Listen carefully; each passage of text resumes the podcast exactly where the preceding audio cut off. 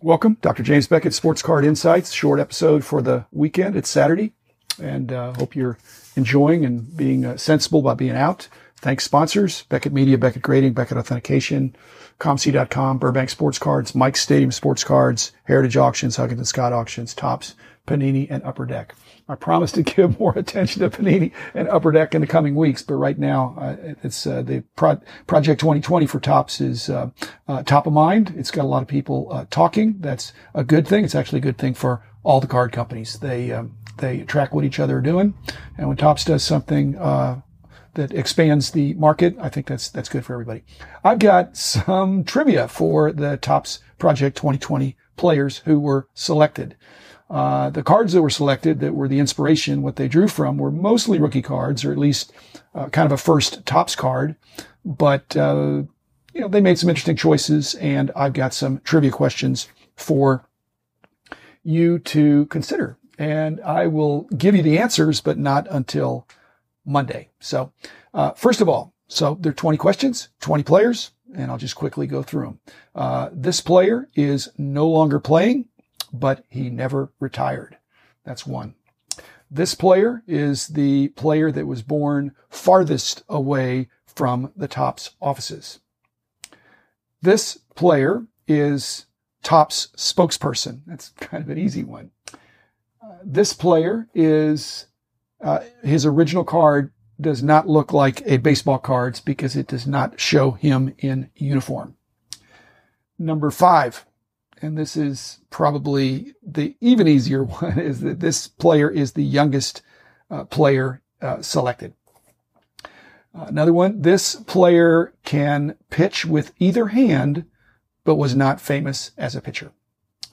This, another one, this player played basketball for the Harlem Globetrotters at one time.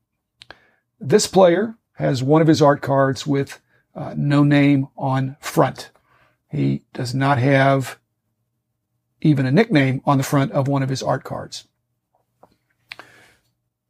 Another one. This player has a practically universally recognized rookie card, but for some reason it was not selected and is not evoked even subtly on any of his Project 2020 cards.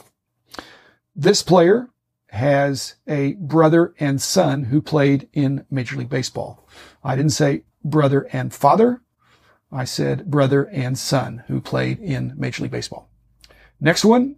Uh, this is player that gets the Executive Platinum Frequent Flyer Award. Uh, the most teams played for in this group of the 2020 project players and played the most Major League Baseball seasons of all time as a position player. This player had perhaps the worst start of any Hall of Famer for the first six years of his career of utter futility before gaining significant traction.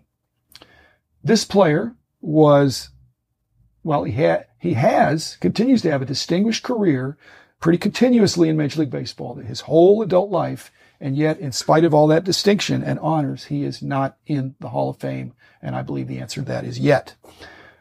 Next one. This player is Sy Berger's favorite player. Next one. Uh, one of this player's art cards effectively and cleverly melds an earlier card of his in homage to a friendly debate championed by a certain podcaster, as previously discussed in an episode of this podcast. Next one.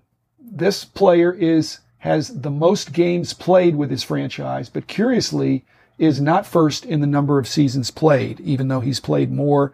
He's played at least 20 seasons with the same franchise. He is not the franchise leader in season played, but he is the leader in most games played. This player is a double print in his original Topps card. Uh, in fact, it's just a clue. It's kind of a double print, short print. Uh, and John Newman will surely get that one. The next one uh, is if you only knew one fact about this player, he has a, the dubious distinction of being the all-time leader in a category that's typically not known for excellence. In spite of that, he is a very worthy Hall of Famer.